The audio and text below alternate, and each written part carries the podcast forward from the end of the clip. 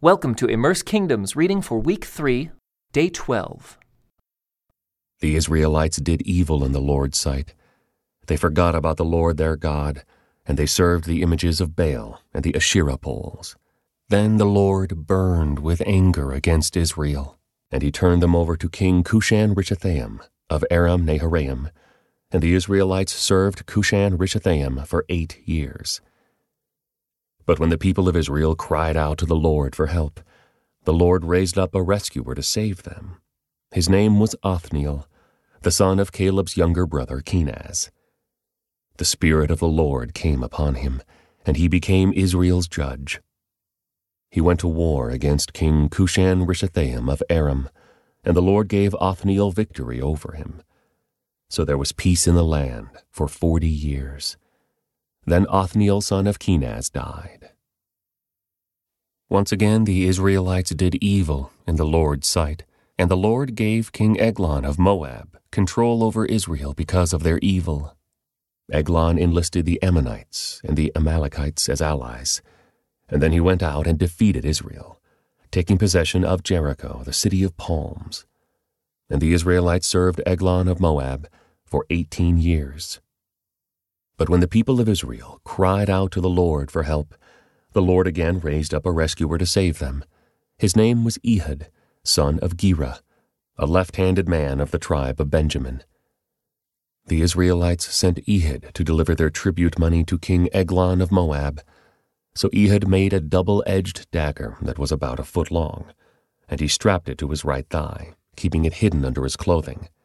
He brought the tribute money to Eglon, who was very fat.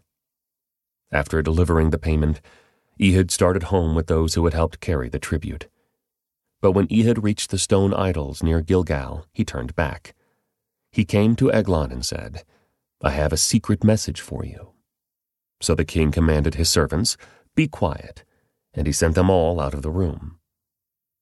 Ehud walked over to Eglon, who was sitting alone in a cool upstairs room, and Ehud said, I have a message from God for you. As King Eglon rose from his seat, Ehud reached with his left hand, pulled out the dagger strapped to his right thigh, and plunged it into the king's belly.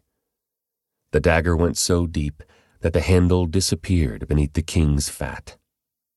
So Ehud did not pull out the dagger, and the king's bowels emptied.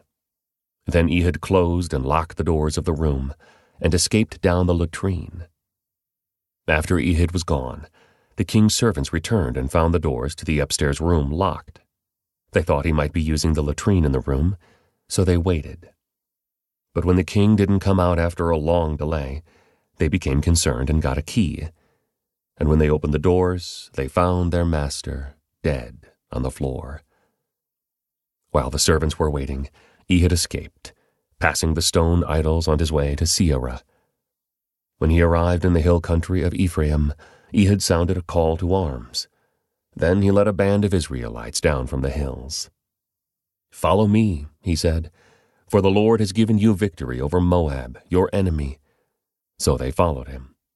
And the Israelites took control of the shallow crossings of the Jordan River across from Moab, preventing anyone from crossing. They attacked the Moabites and killed about 10,000 of their strongest and most able bodied warriors. Not one of them escaped. So Moab was conquered by Israel that day, and there was peace in the land for eighty years. After Ehud, Shamgar son of Anath rescued Israel.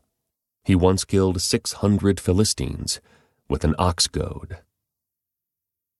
After Ehud's death, the Israelites again did evil in the Lord's sight. So the Lord turned them over to King Jabin of Hazor, a Canaanite king.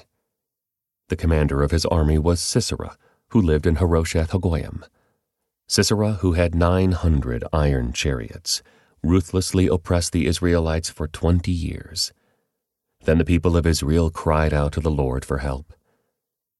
Deborah, the wife of Lapidoth, was a prophet who was judging Israel at that time. She would sit under the palm of Deborah between Ramah and Bethel, in the hill country of Ephraim, and the Israelites would go to her for judgment. One day she sent for Barak, son of Abinoam, who lived in Kedesh, in the land of Naphtali. She said to him, This is what the Lord, the God of Israel, commands you. Call out ten thousand warriors from the tribes of Naphtali and Zebulun at Mount Tabor, and I will call out Sisera, commander of Jabin's army, along with his chariots and warriors, to the Kishon River. There I will give you victory over him. Barak told her, I will go, but only if you go with me. Very well, she replied, I will go with you. But you will receive no honor in this venture, for the Lord's victory over Sisera will be at the hands of a woman. So Deborah went with Barak to Kedesh.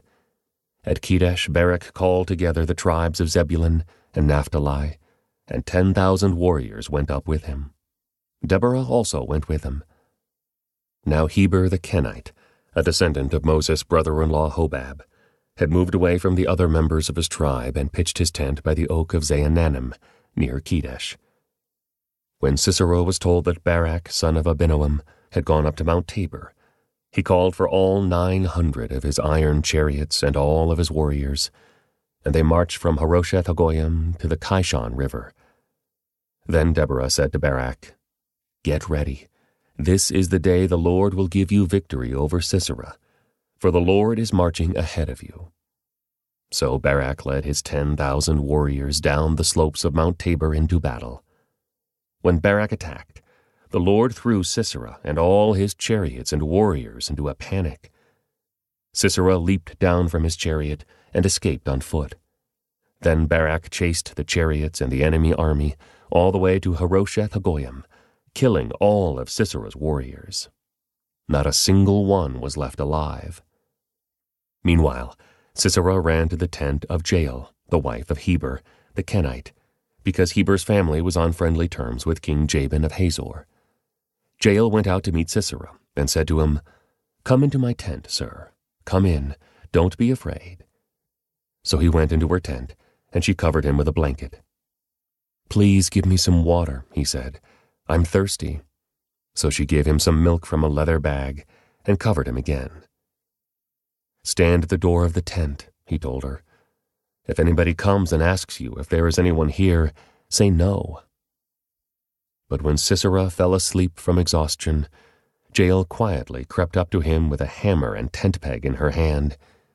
Then she drove the tent peg through his temple and into the ground, and so he died.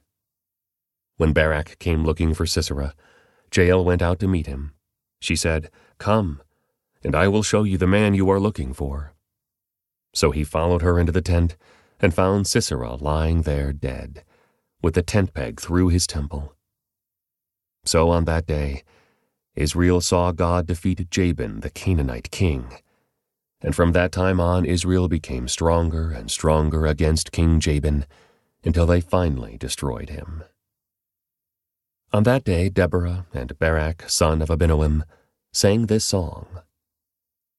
Israel's leaders took charge, and the people gladly followed. Praise the Lord. Listen, you kings. Pay attention, you mighty rulers. For I will sing to the Lord. I will make music to the Lord, the God of Israel. Lord, when you set out from Seir and marched across the fields of Edom, the earth trembled, and the cloudy skies poured down rain. The mountains quaked in the presence of the Lord, the God of Mount Sinai, in the presence of the Lord, the God of Israel in the days of Shamgar, son of Anath, and in the days of Jael. People avoided the main roads, and travelers stayed on winding pathways. There were few people left in the villages of Israel, until Deborah arose as a mother for Israel. When Israel chose new gods, war erupted at the city gates.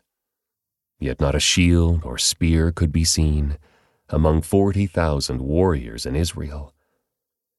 My heart is with the commanders of Israel, with those who volunteered for war. Praise the Lord.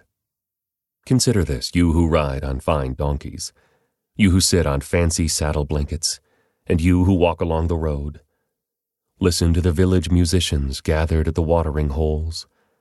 They recount the righteous victories of the Lord and the victories of his villagers in Israel.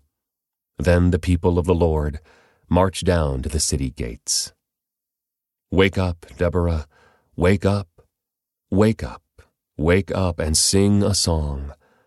Arise, Barak, lead your captives away, son of Abinoam. Down from Tabor marched the few against the nobles. The people of the Lord marched down against mighty warriors. They came down from Ephraim, a land that once belonged to the Amalekites. They followed you, Benjamin, with your troops. From Machir the commanders marched down. From Zebulun came those who carry a commander's staff. The princes of Issachar were with Deborah and Barak. They followed Barak, rushing into the valley. But in the tribe of Reuben there was great indecision. Why did you sit at home among the sheepfolds to hear the shepherds whistle for their flocks? Yes, in the tribe of Reuben there was great indecision. Gilead remained east of the Jordan. And why did Dan stay home? Asher sat unmoved at the seashore, remaining in his harbors. But Zebulun risked his life, as did Naphtali on the heights of the battlefield.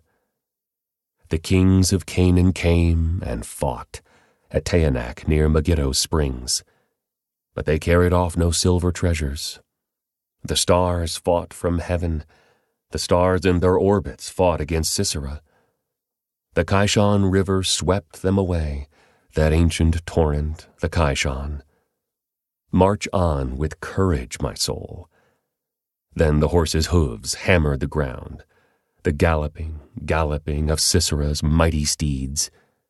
Let the people of Meroz be cursed, said the angel of the Lord. Let them be utterly cursed, because they did not come to help the Lord, to help the Lord against the mighty warriors. Most blessed among women is Jael, the wife of Heber the Kenite. May she be blessed above all women who live in tents. Sisera asked for water, and she gave him milk. In a bowl fit for nobles, she brought him yogurt. Then with her left hand, she reached for a tent peg, and with her right hand for the workman's hammer. She struck Sisera with the hammer, crushing his head. With a shattering blow, she pierced his temples. He sank, he fell, he lay still at her feet, and where he sank, there he died. From the window, Sisera's mother looked out. Through the window, she watched for his return, saying, Why is his chariot so long in coming? Why don't we hear the sound of chariot wheels? Her wise women answer, and she repeats these words to herself. They must be dividing the captured plunder, with a woman or two for every man. There will be colorful robes for Sisera, and colorful embroidered robes for me. Yes, the plunder will include colorful robes embroidered on both sides. Lord, may all your enemies die like Sisera, but may those who love you rise like the sun in all its power. Then there was peace in the land for forty years. This concludes today's Immerse Reading Experience. Thank you for joining us.